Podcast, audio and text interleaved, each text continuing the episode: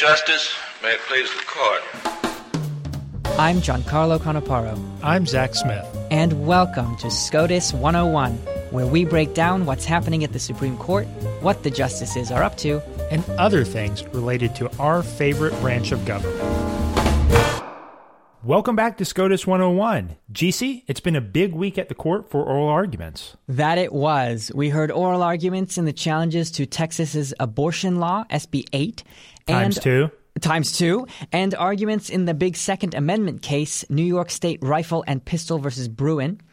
But first, there were a few noteworthy news items this week and orders. Zach, what can you tell us about those?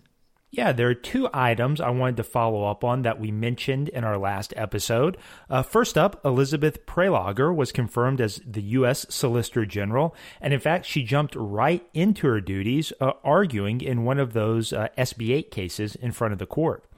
The other item, uh, last week we uh, mentioned an interesting challenge to Maine's uh, vaccine requirement for healthcare workers. It's a case called Does v. Mills.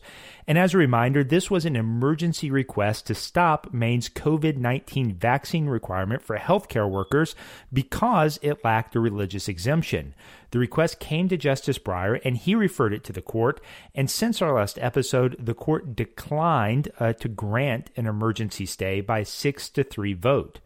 Justice Gorsuch wrote a dissent from the denial, which Justices Thomas and Alito joined. Interestingly, Justice Barrett, who is joined by Justice Kavanaugh, wrote a short concurrence in the denial.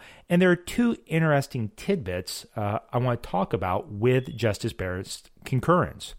First, she said that when the court is asked to grant extraordinary relief like issuing an emergency injunction, it considers, among other things, whether the applicant is likely to succeed on the merits. Now, that's not controversial and is pretty well established black letter law. But then Justice Barrett went on to say, and I'm quoting here, quote, I understand this factor to encompass not only an assessment of the underlying merits, but also a discretionary judgment about whether the court should grant review in the case. And she went on to say that were the standard otherwise, applicants could use the emergency docket to force the court to give a merits preview in cases it would ultimately be unlikely to take up. Now, the second interesting tidbit uh, from this concurrence is the fact that Justice Barrett used the term emergency docket uh, to refer to the process by which emergency motions come to the court rather than the shadow docket language uh, that Justice Kagan has recently begun using. So perhaps there's a little bit of a linguistic battle brewing uh, between Justices Barrett and Kagan over the proper way to refer to these emergency motions that come to the court. And turning to oral arguments, first up were the two challenges to Texas's abortion law, one of which was brought by abortion providers and the other by the United States. Now, to start, the big question is what do these cases have to do with Roe versus Wade and Planned Parenthood and Dobbs? Uh, the short answer is nothing. Uh, the challenge to Roe versus Wade and Planned Parenthood is going to come in Dobbs, which is going to be argued next month. These cases concern primarily procedural questions that really boil down to who is allowed to sue whom. Now, to set the stage, Texas passed a law called SB 8 that forbids abortions when a heartbeat is detected, which is usually about six weeks into a pregnancy. But the law denies any state official any ability to enforce it. Instead, it gives individuals the right to sue abortion providers and those that aid and abet them in a civil cause of action for which they can receive $10,000. Now, Roe and Casey are still on the books, so this law looks unconstitutional. But remember that courts don't have the power to strike down laws. They can only enjoin inf- officials or individuals from enforcing them. But who would a court enjoin here? No official has enforcement power. Uh, what's more, established rules of justiciability forbid one court from just preemptively banning all the citizens of Texas from bringing suit or from enjoining state courts from hearing these cases.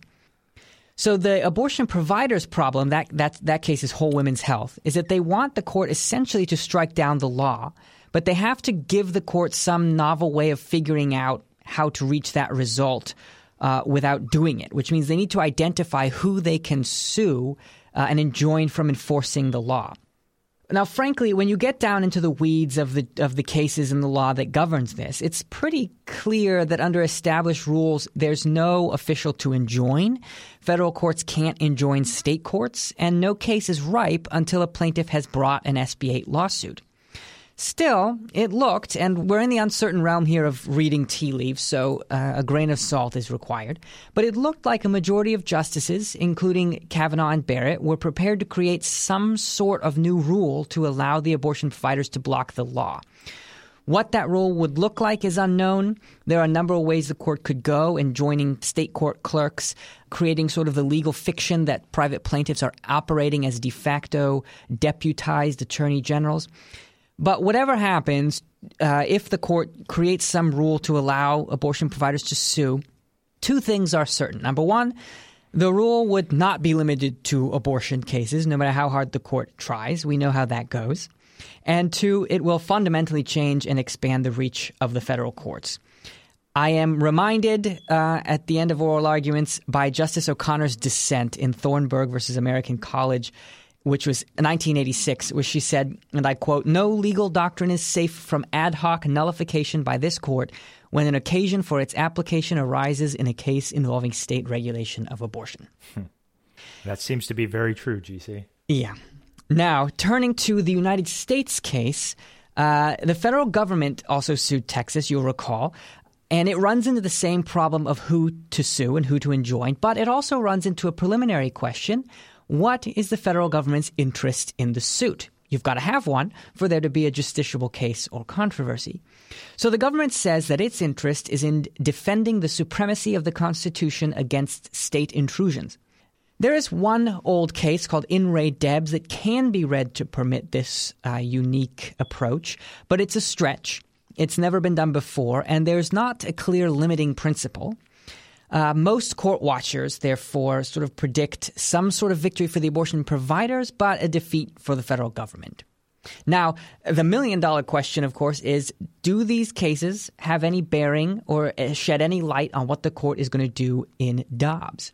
Probably not. My view is that the procedural issues here can and should be separated from the underlying merits of Roe and Casey.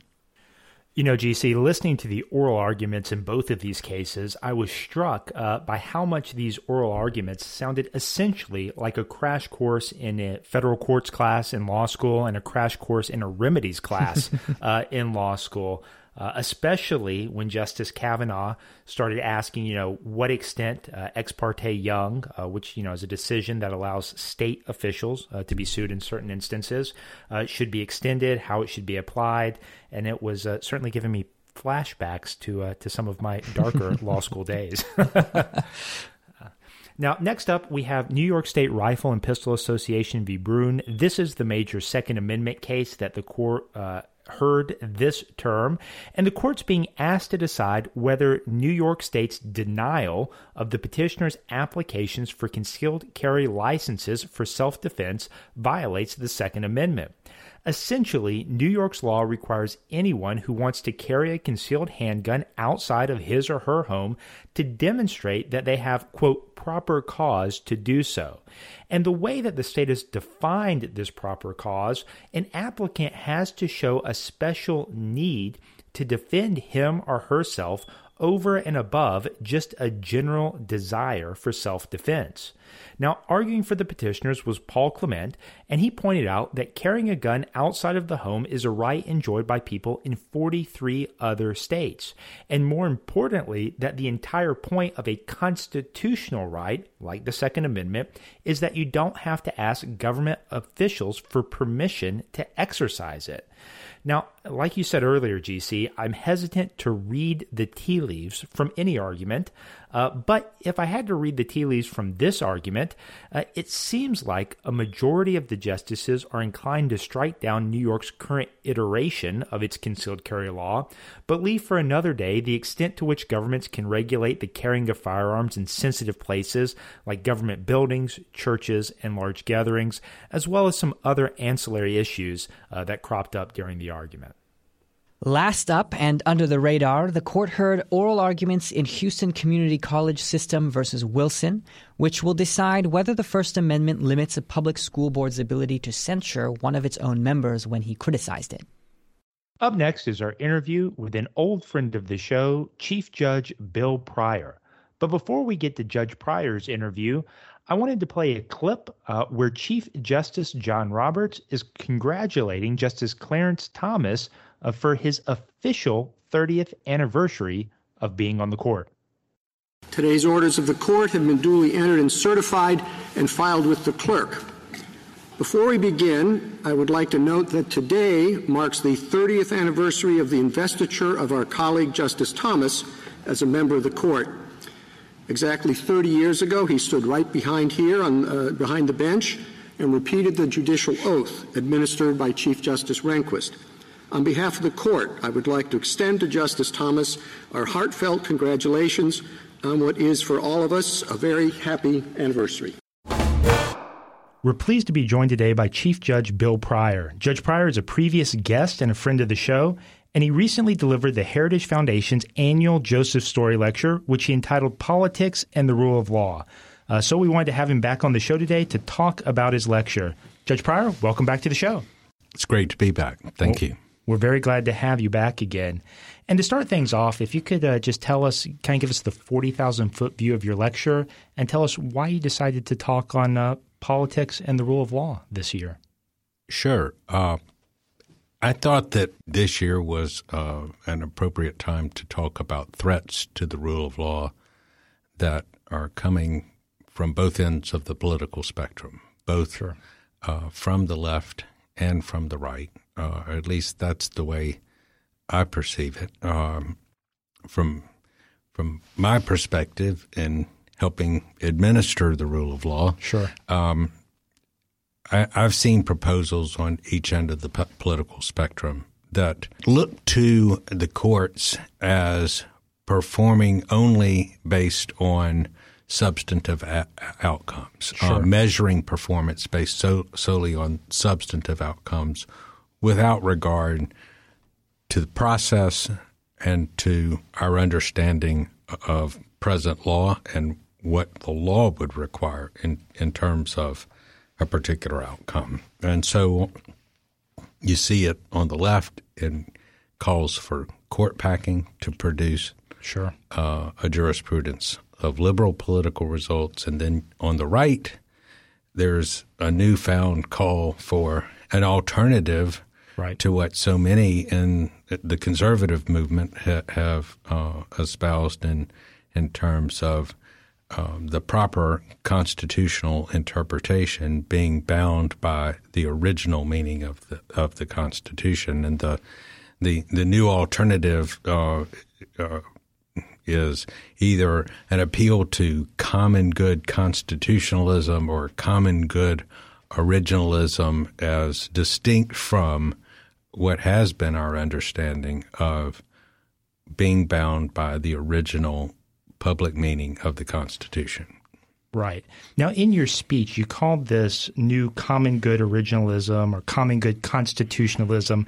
Uh, you dubbed it living common goodism. yeah, living common goodism, right. It, so, if you could unpack a little bit what you understand this approach to be and why do you call it a living common goodism? Well, there's, there's still some uncertainty about what it exactly means, other than a call for a jurisprudence of more conservative in, in terms of political spectrum, conservatism, sure. uh, re- political results. Uh, and, it, it is a res- it, it, at least as I understand what the pitch has been. The pitch is put in terms of, well, this will help us achieve better and better meaning more conservative right. uh, results. Uh, and and I called it, I dubbed it living common goodism for a reason. So some some who have been critical of what what uh, has been practiced as originalism by mm-hmm. Justices Scalia and Thomas and others have, and those who have criticized this and said that it's that it um, it's not good enough uh, they, they described it as positivist. They and lacking in um, in a an appreciation for what should be the substantive ends of the common good. Right. I, I view that as very much akin to living constitutionalism, Sure. uh, as as as looking at the here and now as to what the common good is, and living constitutionalism in in a real way does that Right. from a liberal liberal political perspective, perhaps. And this seems to me to just be the other side of the coin, at, least insofar as this has been described with any kind of uh, specificity. On the one hand, there there has been a Harvard law professor who's really an expert in what I call the law of the bureaucracy, administrative law, uh, who uh, who says we ought to be a, um, developing or fashioning what he calls a return to common good constitutionalism, not an appeal to originalism in any respect. And then there are others who have said, no, no, no, no. What we need is a better originalism, a new version of originalism. And but but all seem to be united by the idea that um, originalism, as currently understood and as currently practiced, isn't good enough. And the reason it is not good enough is because it's not producing the conservative political outcomes we want. It's not. It's not promoting the common good as we see it, uh, as it should. Sure. Well, if it's okay, I want to dive in on a couple of specific criticisms to kind of the approach, the originalist approach you outlined in your speech. Uh, one of them, and this is a quote, uh, a critic of originalism said it's, quote, a denuded jurisprudence that solely relies on proceduralist bromides. How'd you respond to that, Judge Pryor? Well, it's nonsense. Uh, so um, we have, in many respects, a procedural, or and I take that that criticism to be really a criticism of of originalism and its focus on structure. So we Sure. uh, we have a structural constitution. Justice Scalia used to say, "Structure is everything." Right. and and the reason he said that was because um, he he recognized as the framing generation, the founding generation recognized that um, bills of rights and and guarantees of liberty, uh, guarantees of certain kinds of rights, are just parchment guarantees Right. without uh, the structural protections of separated powers, Right. without the structural protections of an independent uh, judiciary, uh, with some judicial power reserved in, in, in a popular sovereignty sense in the people through juries, uh, th- and and um, and even with the division of um, of authority between uh, the federal government and the states, what Madison called the the double security uh, for for individual liberty, uh, and so uh, they- they're wrong uh, in, in criticizing that. That that's what makes um, the Constitution the genius document that it is. That structural Right. or procedural um, feature, and and and frankly, the founding generation in creating a structural constitution, they were building on just generations and generations, really, literally thousands of years of um, of political theory, uh, starting with Aristotle, leading through Aquinas, and, and the recognition that power corrupts, uh, that the best form of government. Uh, Aristotle might have said, or Aquinas even would have said, um, would have been a king.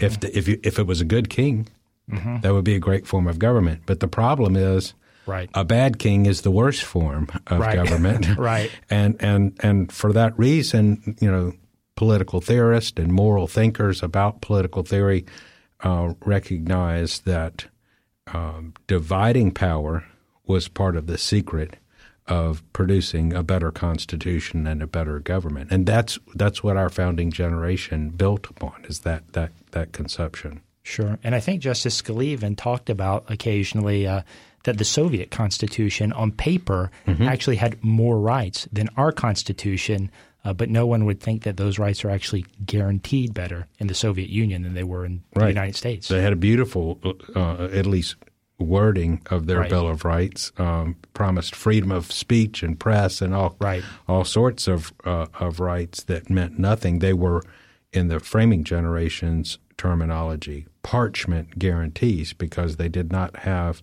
a, a rightly ordered, a rightly structured uh, government. Uh, they didn't have what these critics of originalism are calling, I guess, procedural right. bromides. Right.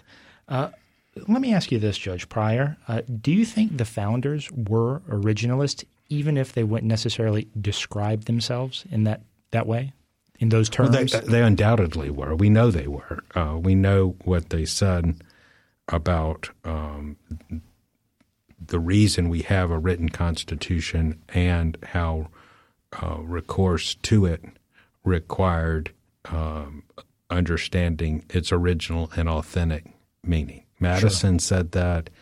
Um, you know, all, all, all, the founding generation uh, said that. John Marshall that was certainly his view. Uh, it was even it was even um, Thomas Jefferson's view, who, of course, you know, really did not play a role in right. in, in, the writing of the Constitution.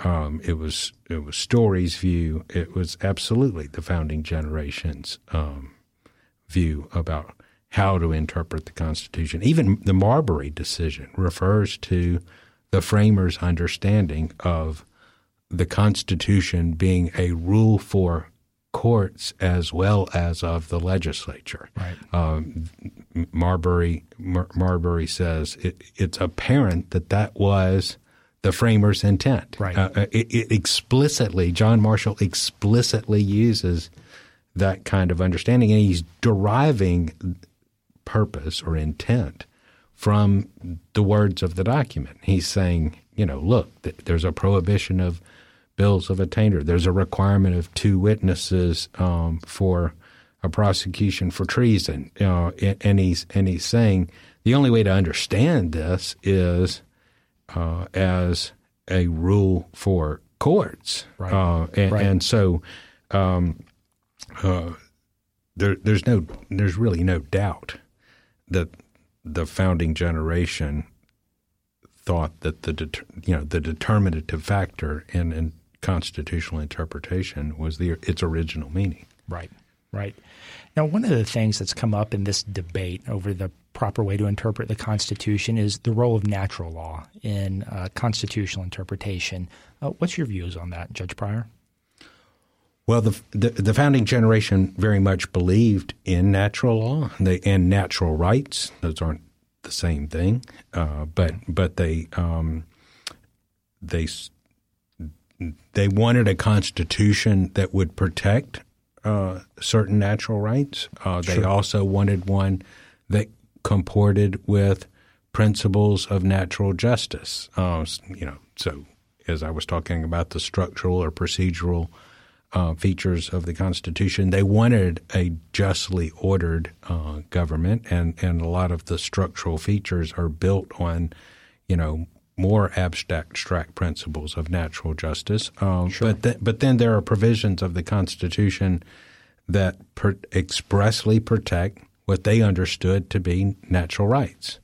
So the right to bear arms, the freedom of speech, the freedom of the press, uh, for example, uh, the f- founding generation understood to be the rights of human nature. Sure. And and and to understand the original meaning of those express protections, we have to understand what they meant by those natural rights. So, for example, the freedom of speech would not extend to the freedom to harm another's reputation. That is not sure. a natural right. So, uh, there's not a free speech protection for defamation. Sure. Nor would there be a free speech guarantee uh, for that would protect uh, fraudulent speech. Uh, sure. Or, you know, so obscenity, uh, for example, uh, and understanding their view of natural law, understanding um, their view of um, particularly natural rights, mm-hmm. is something that we would have to resort to to understand the express protections of natural rights in the Constitution itself. But it's not a crutch that we use to go beyond sure. what the text provides. Now, in your speech, you talked about there was some case. There's a lot of confusion in the application of natural law uh, in constitutional adjudication, and you gave some examples where you thought uh, this confusion led to maybe some uh, bad decisions uh, of the Supreme Court, and mm-hmm. some cases where it led to appropriate decisions. Could you talk a little bit about maybe what some of those uh, bad decisions were, and what some of those appropriate decisions were?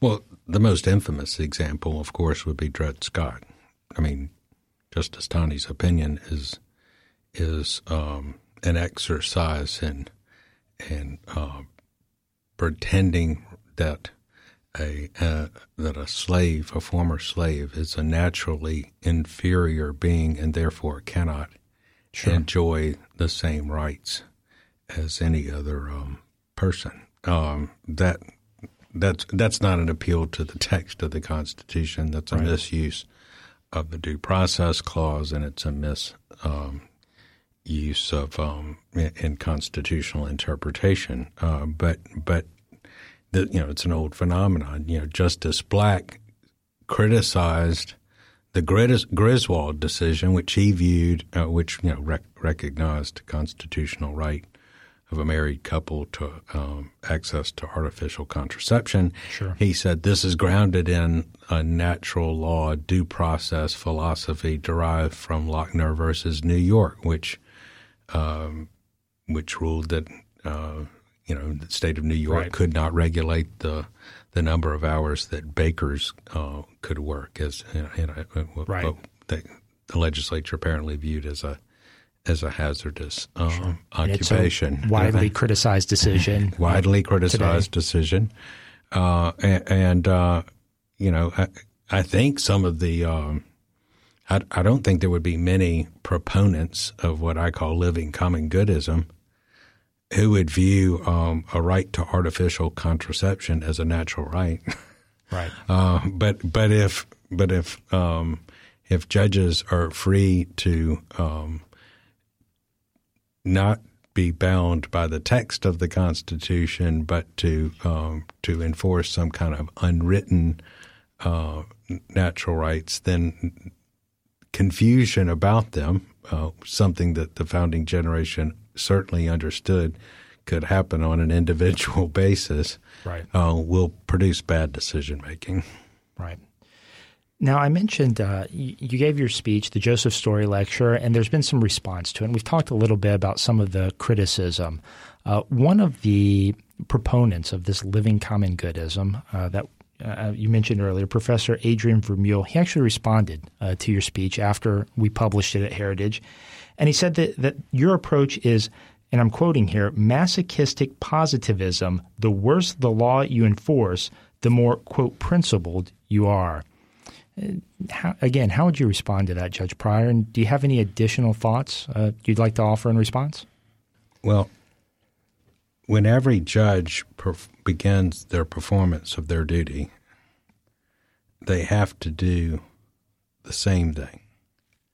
Entering on duty requires first, before we have the authority to perform judicial duty, we have to swear an oath.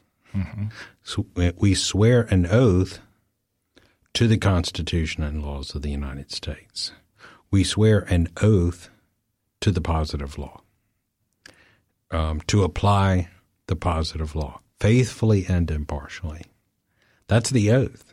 Sure. That's the moral obligation, the moral duty of every judge. Sure. Uh, so I, I'm not. I would. I don't consider myself a positivist but I do think I, I think clearly because of the oath, I have a moral obligation to follow the positive law. Sure. And just so our listeners are clear, what are you what do you mean when you're talking about the positive law? the enacted law, the law that is identified in the text of the oath itself, Right. um, the Constitution um, and the laws of the United States, um, and and um, you know we can have a debate about what is that law, Right. but whatever it is, that's what I swore an oath to to uh, apply faithfully and impartially. Excellent. Now, you also told a story uh, that Justice Scalia used to, to tell about uh, originalism and when sometimes uh, uh, either proponents or opponents would criticize originalism uh, about two hunters uh, in the in the woods. Would you mind sharing that story with us? Yeah, so uh, the the story he used to tell, the joke he used to tell, was that two tr- two hunters uh, on leaving their tent in the woods discover, are suddenly confronted by a grizzly bear and start to run, and of course the bear is running after them, and w- the slower running hunter says to the faster one, um, "It's no use." We'll never outrun this bear. And the faster one responds, I don't have to outrun this bear. I just have to outrun you. and uh, and Justice Scalia's rhetorical point was that um, he does he doesn't have to prove he never had to prove he felt that originalism was perfect or without defects. It's just better than any alternative.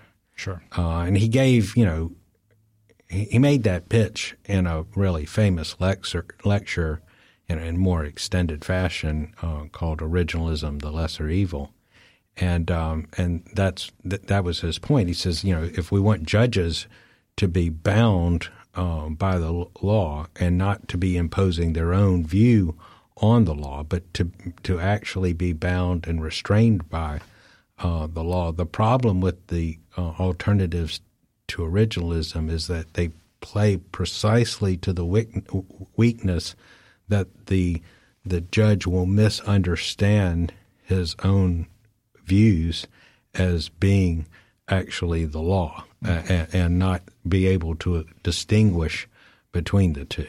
Excellent. I did want to quickly ask you, Judge Pryor, since you were here last, uh, you've become the chief judge of the 11th Circuit. Uh, so I was going to ask, how has uh, your day to day activities changed, and uh, what do you enjoy or not enjoy about being the chief judge? Uh, I, so I've been a judge now for 17 years and uh, have been the chief for a little over, I guess, a, about a year and a half. And um, after so many years of just being a regular active judge, Sure. having uh, the leadership and administrative responsibilities of chief uh, is really a nice change of pace. Um, I still have, you know, the ordinary judicial responsibilities, although I'm freed from from some of the more routine matters like some motions and Sure. things of that kind. Um, but um, but leading the court, appointing committees, um, ensuring that uh, the court is being run well um, is is fun. Um, and uh, and and if, if you've done it long enough and you've watched the court operate um, for long enough, you, you're invariably going to see things that you think could be done better when you get the opportunity uh, Sure. to change. Uh, and uh, you know, even little things like um, our so our court website. You know, you can you can access our opinions when we when we issue opinions. We post them on our public website immediately. I knew that our website uh, opinions page did not have near the um, searching capabilities that Right. that other circuits had, for example. Uh, and so, you know, I immediately tasked the IT department with bringing ours up to date and, and, and even making it better. I wanted to make it better than the others, right? Excellent. Uh, yeah, I had long um, just gritted my teeth and, and, and, and, and been bearing uh, the uh, the opinion format where we had these small margins and Times New Roman typeface, and we just had uh, among the ugliest opinions of any circuit in the country. Okay. and so uh, you know, appointed a committee.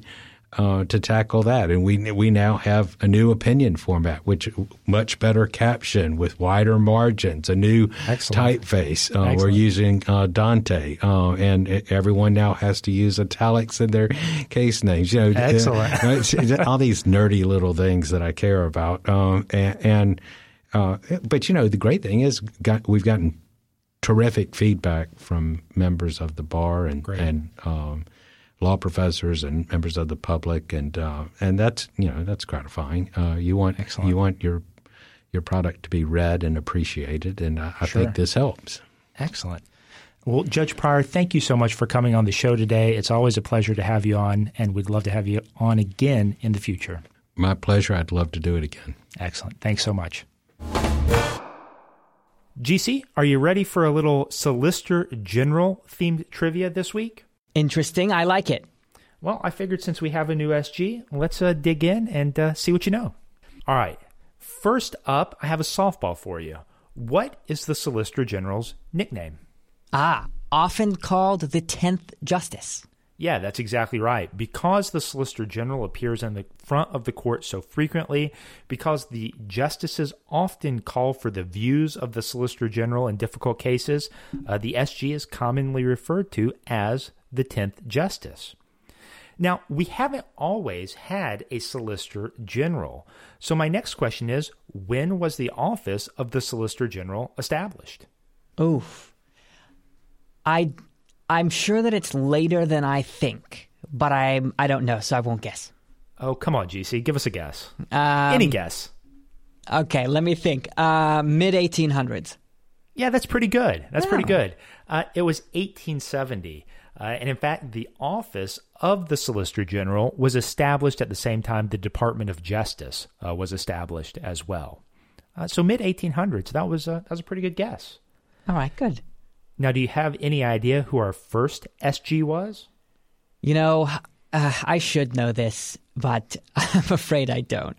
Well, that's okay. It's uh, Benjamin Bristow. And so, if you've ever wondered why there are Bristow Fellows Ah. in today's SG's office, uh, that fellowship is named in honor of our first SG, Benjamin Bristow, uh, who is himself a very interesting character. He went on to serve as Secretary of Treasury uh, in the Grant administration. He ultimately sought uh, the presidential nomination in the late 1870s, but he didn't get it. And so after that, he went into private practice in New York City, uh, where he continued to argue before the Supreme Court uh, until his death. Uh, so, a very interesting uh, gentleman. Now, GC, here, I, I thought this was a very interesting question. Which future president uh, previously served uh, as Solicitor General before he became president? Well, speaking of interesting gentlemen, this is the man who could do everything, William Howard Taft. Yeah, that's exactly right. uh, as I'm sure you know, among other things, he was a judge on the Sixth Circuit Court of Appeal, served in several diplomatic posts, and uh, after he became president, uh, he in fact served as a Chief Justice on the Supreme Court. All right, GC, final question for today. How many solicitors general later became justices on the Supreme Court?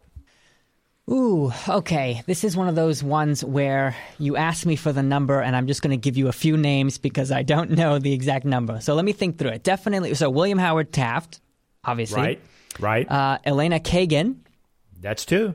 um, Thurgood Marshall. That's three. That's right. Um, I'm out. I'm out. That's pretty good, GC. There were five, so you got three. Okay. Uh, the other remaining two were Stanley Reed and Robert Jackson. And if you expand the scope slightly uh, to include principal deputy solicitor generals, uh, you would also get Chief Justice John Roberts, who served in that capacity under Kenneth Starr in the early 90s. Interesting. So well done. Now, I will ask you one more question, GC. I Yes. lied. That wasn't my final question. Okay. I've been following an interesting debate on Twitter the past uh, few days about whether or not it's appropriate uh, to refer to the Solicitor General as General. So it'd be General Kagan or Right. General Prelogar. What's your take on that? Well, um, I have very strong feelings on this. General, in the sense of solicitor general and attorney general, is an adjective. Uh, so you don't call them general, but I'm on the losing side of that debate, I think. Well, it it, it is a very contentious debate on Twitter, uh, but you certainly have some other folks uh, who also adhere to your view. uh, so I will say, uh, Professor Marin Levy uh, and the uh, Supreme Court Historical Society have a lot of interesting judicial and Supreme Court related fun facts on Twitter. so if you're looking to learn more information about the Solicitor General's office or just the court in general, those would be great Twitter feeds to follow. GC, that's all we have for today. Uh, so I want to say thank you to everyone for listening to SCOTUS 101. Please be sure to subscribe on Spotify, Apple Podcasts, iHeartRadio, or wherever else you listen. And as always, we'd appreciate if you left us a five star rating.